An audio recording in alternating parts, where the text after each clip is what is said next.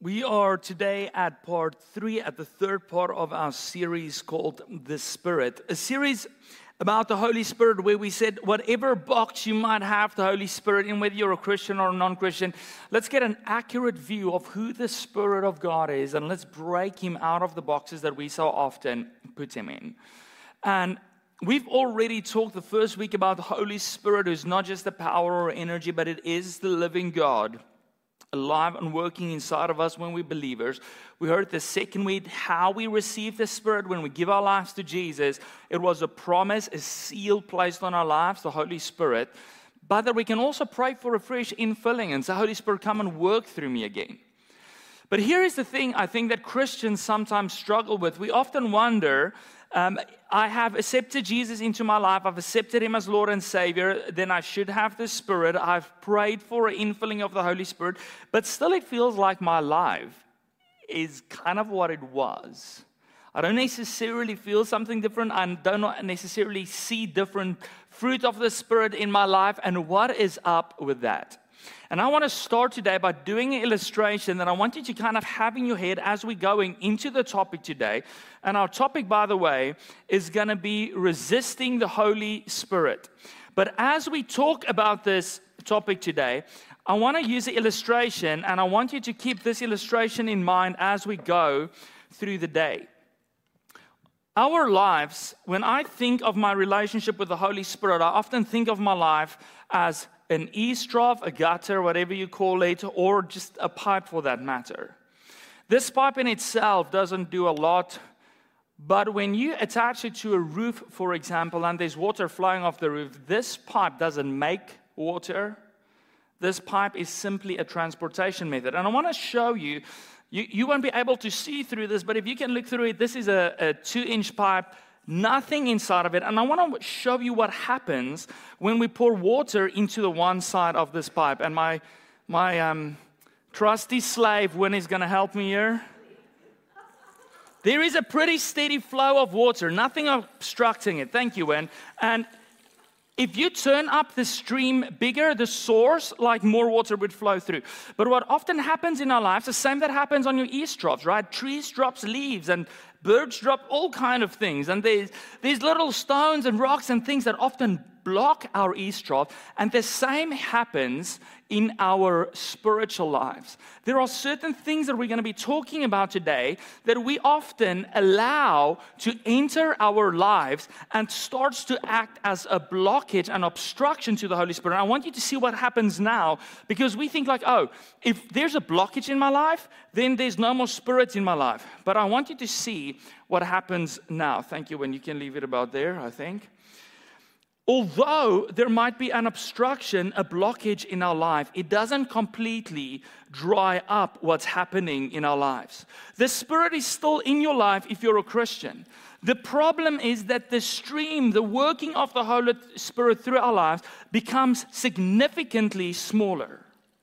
Not because He's not there, but because we're obstructing it.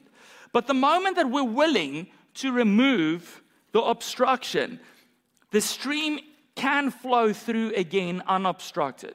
So, as we're talking about this topic today, I want you to keep this in mind and I want you to think about this illustration because when we talk about resisting the Holy Spirit, if you're saying, Louis, but I don't feel like He's working in my life, I don't see a difference, I don't necessarily see the spiritual fruit, I want to assure you first of that if you're a Christian, we have covered this, you do have the Holy Spirit. So, the problem is not that you, have the, that you do not have the Holy Spirit, but the problem might be that there's obstructions in your life not removing him from your life, but that is limiting what he wants to do in and through your life.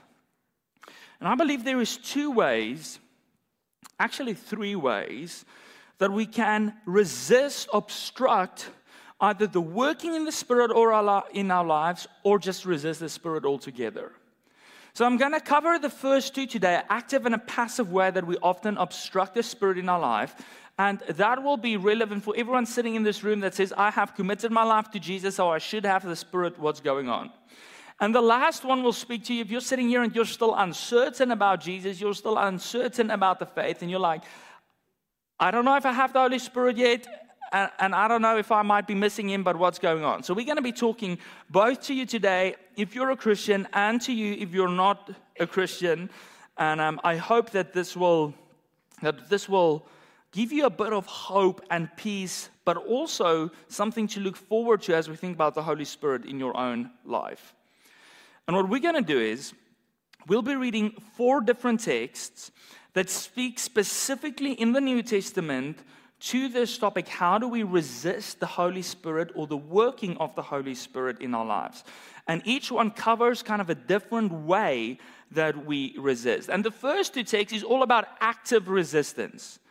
How can you actively resist what the Holy Spirit wants to do in your life? So, what are those stones and those leaves and that piece of cloth that you are forcing into this pipe of your life and therefore preventing the Holy Spirit to do what He wants to do? And our first text is from Acts 7. Now, if you followed along, um, we started this series on Pentecost Day. That is Acts 2. Holy Spirit is poured out. He starts working through the early church. And by the way, it's the exact same Spirit as 2,000 years ago. He didn't change. It's the same church, it's still Jesus' church. The only thing that might have changed is our perception of who He is or what He wants to do.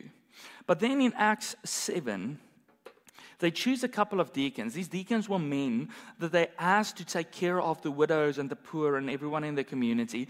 But one of these deacons, named Stephen, he was a, pas- a, a passionate guy, full of full of fire of the Holy Spirit, and he preached the message to the religious leaders, man, and he covers everything. He's like, You guys are missing out on this Jesus that was predicted for thousands of years in the Old Testament that you're reading. You are missing out on this Jesus.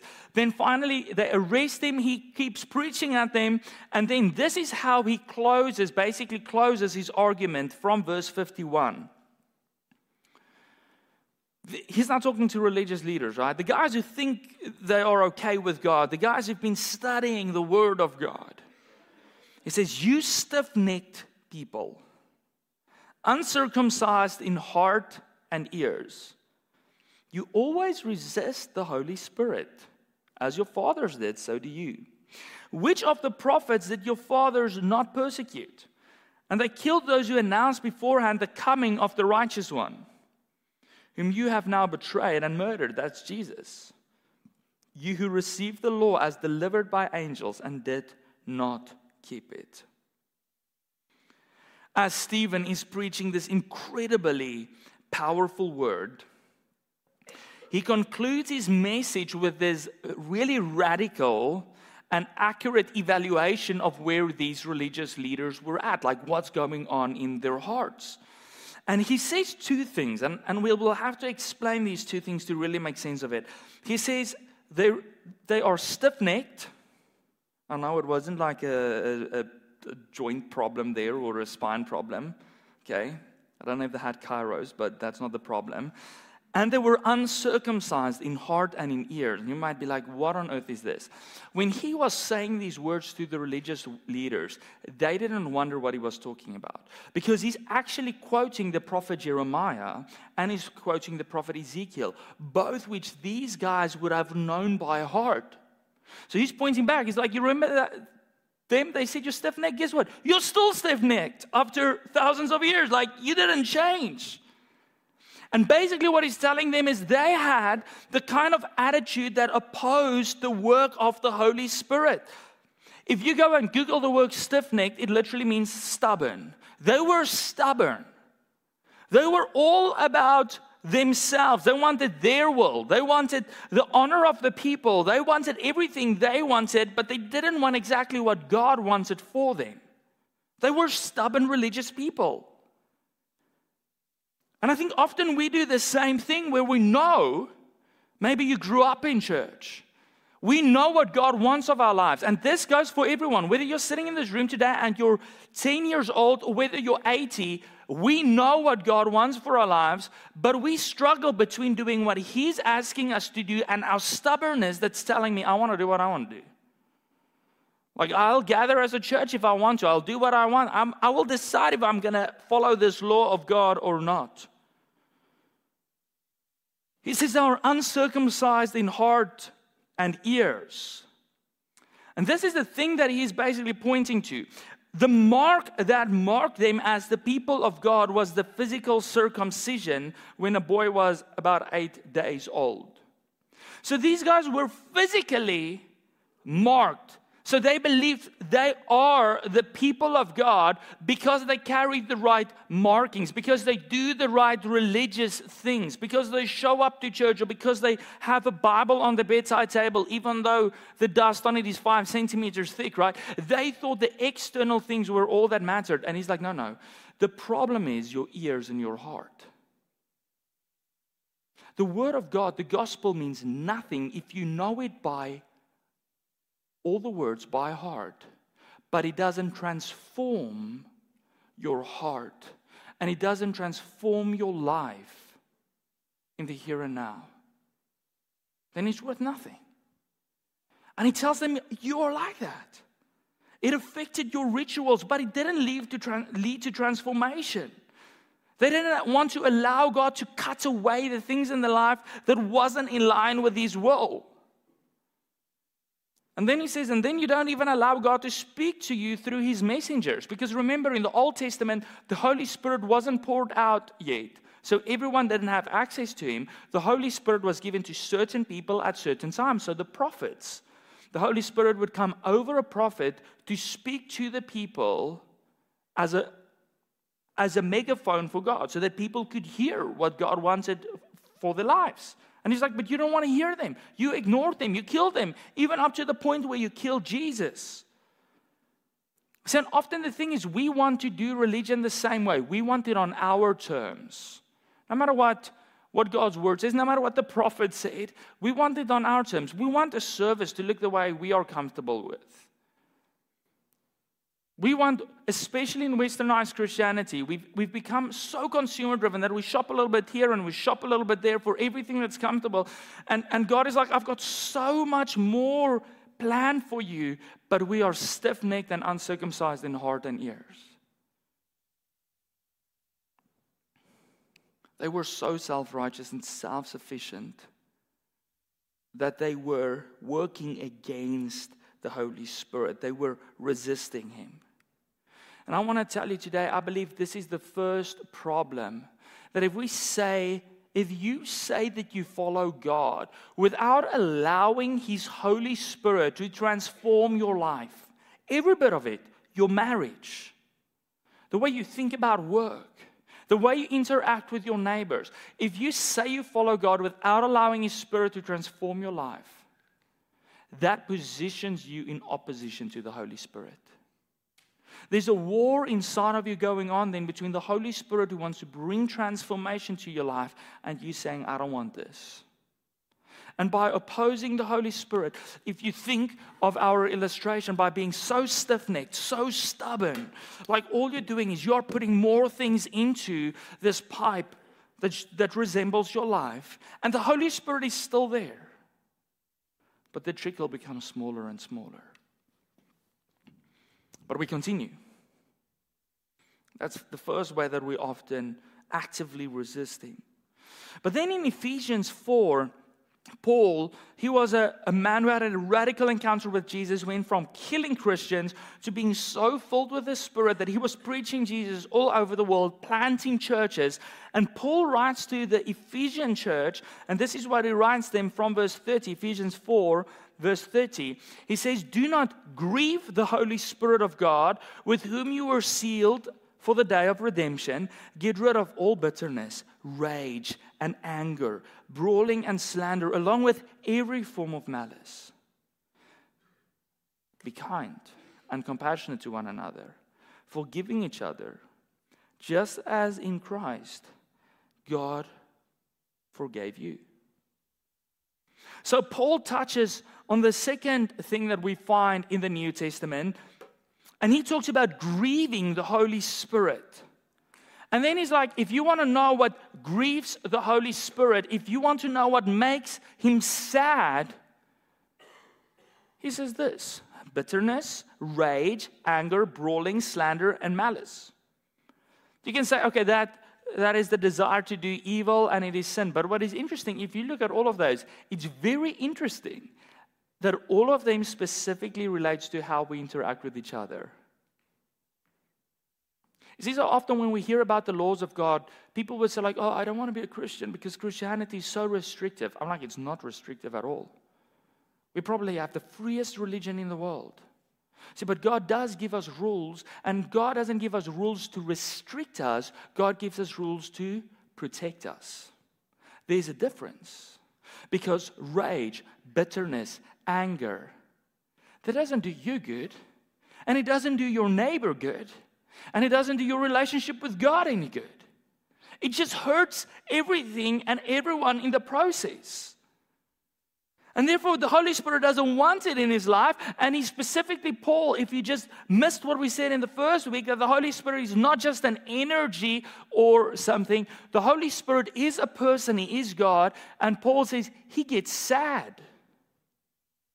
He, he doesn't just say, like, oh, like, you know, you, you made a bit of a blockage here in your life, so I kind of don't care. If you feel happy one day, like, open it again. And he actually sad. His heart breaks for the fact that you and I choose to have evil in our lives. That you and I choose to hurt each other. That you and I choose to do things like that. And it hurts him. The same way that when we have bad behavior in our lives, it hurts those closest to us. When I shout, when I scream, when I get angry, it hurts my wife, it hurts my children and they are saddened by it. So it shouldn't surprise you that the Holy Spirit, who is God Himself, who is a person, gets saddened by our behavior. But not only does it harm everyone around us, here's the bigger problem that I think we miss so often. We serve as Christians not just a God, but we serve a holy God a God that is perfect in every sense. And the Bible tells us that any form of evil, of sin, of brokenness cannot be in the presence of a holy God. And that is why he, tells us, like, I don't want this in your life.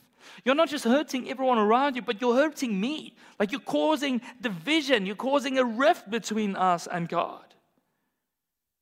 And therefore, Paul encourages them. He's like, no, rather live the way of the Spirit. Be kind, be compassionate, be forgiving, just like Christ was. You know what's my favorite thing about Christianity? It is not a God that asks stuff of us that he wouldn't do himself. Jesus came to earth, and when people na- drove nails through his hands and his feet and crucified him for something he didn't do, what was his words? Father, forgive them. You and I will never have to forgive someone for that, probably never.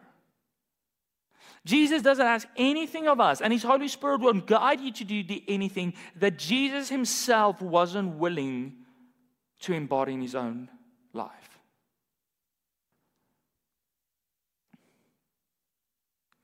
A life where sin and bitterness flourish makes the Holy Spirit sad. And every time that sin is present, we just put another pebble in the pipe. Every time that we are bitter towards someone, it's another pebble in the pipe. And you wonder why there's a smaller and a smaller trickle in your life of the working of the Holy Spirit. I'm like, what are you actively doing to resist Him in your life? That's the active ways. The active resistance of the Holy Spirit is doing things that oppose Him, that saddens Him, and maybe you're, you're here today and you're like, man, I can identify with some of what you just said, but honestly, like, I try to live my life according to the Holy Spirit. I try to cut this stuff as much as possible. So at least I'm not actively resisting Him, and I don't know what's going on, but like, there's still a, a problem. And I think the problem is that it's not just active resistance, but there's something like passive resistance as well. And that's the next one that we find when Paul again writes to a different church. And Paul writes in 1 Thessalonians 5, verse 19, And I could have just given you verse 19, but I want you to see a bit of the bigger picture. He says, Rejoice always, pray continuously, give thanks in all circumstances, for this is God's will for you in Christ Jesus. And then this do not quench the spirit, full stop. And then he continues again Do not treat prophecies with contempt, but test them all. Hold on to what is good, reject every kind of evil. Right there in the middle is a short little sentence do not quench the spirit. And there's not a lot of context. There's not a lot that tells us, like, oh, how do we quench the spirit or what do we do? But there is something in that word quench that I think is really significant. If you go to the Greek that is used in, in Koine Greek in the New Testament, that word is sbennumi. And they literally translate it as extinguishing or quenching. Like that's just what you said, yes. But here's the interesting part That word appears four other times in the New Testament. Four times. Each time it's about a fire. Okay, Mark 12 20. God will not quench, that same Greek word, a smoldering wick. Matthew 25 8, Jesus tells a story about 10 ladies with, with oil lamps and some asked them for some of their oil, and they were like, No, sorry, we can't give to you. Otherwise, our lamps will be quenched, it will be extinguished. Mark 9, verse 44, Jesus talks about hell. And he says, There is a fire in hell that cannot be extinguished. Same Greek word. Ephesians 6, we read about the armor of God. Well, by the way, be talking about that at Fair Havens, about spiritual warfare. He talks about the armor of God, and he says, Take up the shield of faith and that will help you to quench the fiery arrows of the evil one. So each time this word occurs in the New Testament, it's about putting out a fire. And like there is so much in that. Where Paul is telling us there can be a fire in your life for the Holy Spirit. You can be on fire for the Holy Spirit, and you can actually go and take out your little fire extinguisher and just empty it a little bit on that fire. You can put out, you can extinguish the fire that is in your life, the fire of the Holy Spirit. And therefore, what does Paul, the same Paul that wrote that, write to his, his um, student Timothy in 2 Timothy 1, verse 6? He says, this is why I remind you to fan into flame the spiritual gift God gave you. So, just like a fire can be extinguished or a fire can be fanned into flame, so the fire of the Holy Spirit in our lives, the working of the Holy Spirit in our life, can be extinguished or it can be fanned into flame.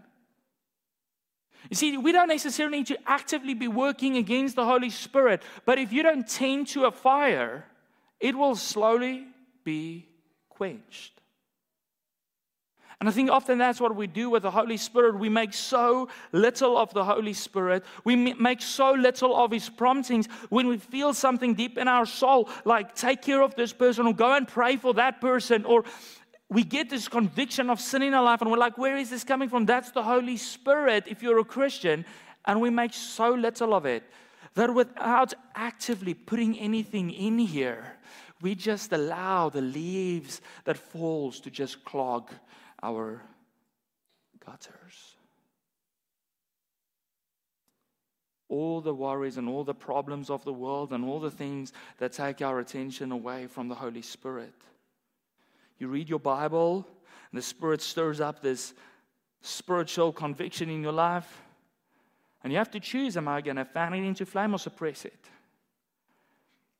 You just feel the sense that you have to serve, that you, that you need to do something for God, that you can't just be a spectator anymore. And you have to choose are you going to fan it into flame or are you going to quench it? You get that sense to pray for someone wake up in the middle of the night and you just think like i should pray for this person you're like oh maybe it's my imagination you have to choose are you going to fan it into flame or suppress it and that's the question. Will we allow the spirit to blaze within our hearts? Will we fan it into flame what he's doing or will we extinguish the working of the spirit? So we can both actively and passively work against the Holy Spirit in our life, actively by doing things that oppose Him, that saddens Him, and passively by just neglecting the things of the Holy Spirit, not caring about Him.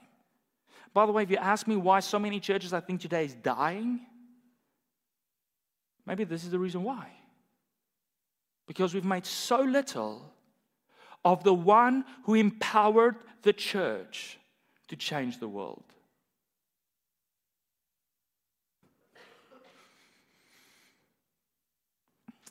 But there's also a different way. And that is not just resisting the work of the Holy Spirit, but there's also resisting the Holy Spirit completely. And Jesus actually talked about it, and it's recorded in both Luke 12 and in Matthew 12, ironically, both of the Gospels, the same chapter.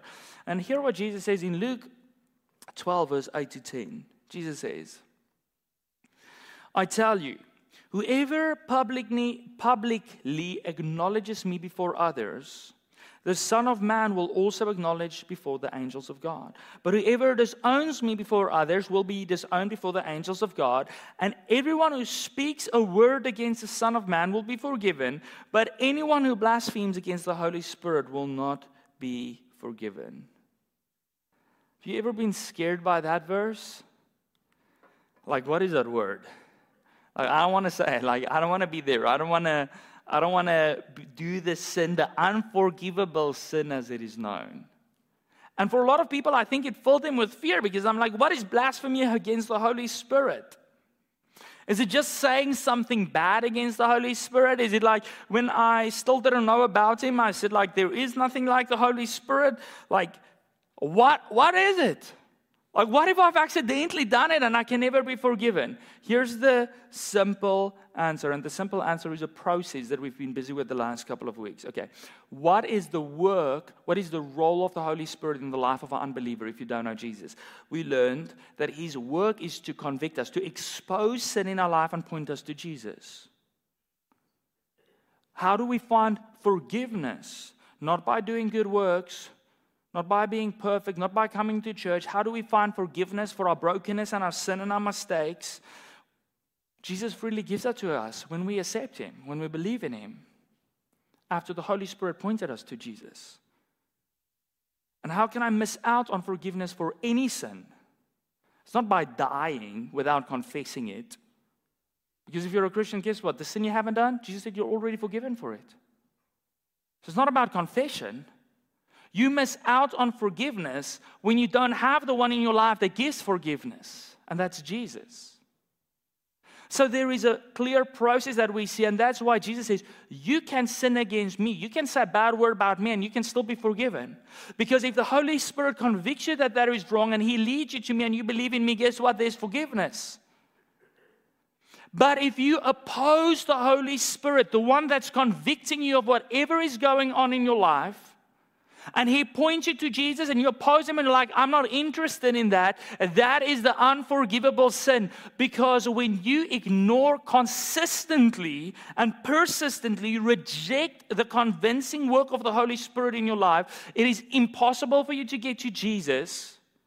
And therefore, it's impossible for you to be forgiven.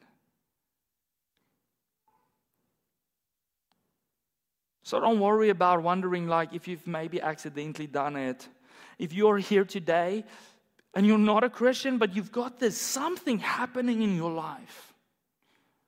You just feel like there's, there's a move, like something is pulling me. That's the Holy Spirit busy working and you pointing you to Jesus. And you've got a choice then to make to say whether I'm going to consistently and persistently reject that or whether I'm going to respond to that. And if you are a Christian and you have Jesus, it's so funny how the world often talks about judgmental Christians that say one thing and live a different thing. Listen, I don't say one thing and live a different thing. I try my best, but this is what I know Christians are not perfect, not me and not you. And we don't say we need to be perfect, we say we have and serve a perfect God. That's it. So if you have Jesus, whatever has happened in your life, whatever sin, whatever brokenness, whatever you've said, whatever you've believed in the past, in Jesus there is forgiveness for all of it. A believer cannot accidentally lose the Holy Spirit. All of those things that we stuff in here that opposes the work of the Holy Spirit, that doesn't remove him from our lives. Because he's the seal, the Bible says, when we believe in Jesus. He never leaves. The stream just gets smaller because we oppose him. We resist his working. And you won't wake up one day and you're like, oh, he's gone. Like somehow he fell out. That's impossible. The Holy Spirit is always there. But you can choose to reject him from being part of your life altogether by saying, I do not want anything to do with the convicting work in my life. I don't want anything to do with this Jesus. So, that's our three different ways that we resist Him actively, by doing things that that's sinful and broken and hurtful, by just following our own will, passively, by just not giving attention to Him, by not fanning into flame, by quenching the fire. Or we can completely reject who He is if we choose to ignore Him forever. Guys, I want to remove as much obstacles as possible from my life. Because I don't want a trickle of the Holy Spirit in my life.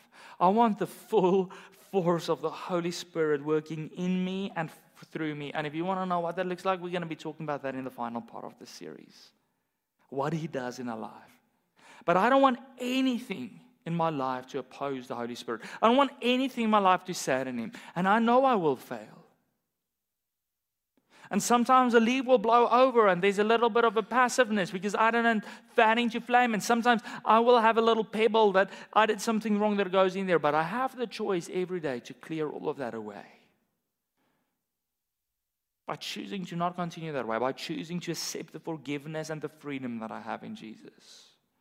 And when we can truly depend on the Spirit like that, when we truly start, when we truly stop resisting Him,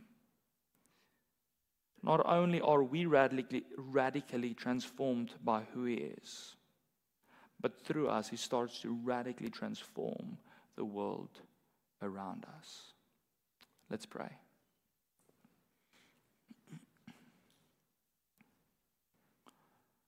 Father, thank you for sending your Holy Spirit. Thank you, Jesus, that when you left, you didn't leave us on our own. You spent your spirit to be with us, to be in us, to indwell us. And I'm so thankful, Jesus, that I don't have to try to figure all this life out on my own. I don't have to live it all on my own, but that your spirit guides me. And I pray today for each person in this room, each person listening or watching online. I pray that you would open our eyes to the resisting of the Holy Spirit, to the resisting of the work of the Spirit. I pray for those who do not follow you yet, Jesus, that your Holy Spirit would keep doing its work and bring breakthrough in their lives so that they can finally see Jesus for who He is and experience the beauty of a life with you. But I pray for every believer. Every believer who feels powerless, broken. Every believer who's wondering, God, where are you this morning? And I pray that you would reveal to us every obstacle that we have placed between us and you.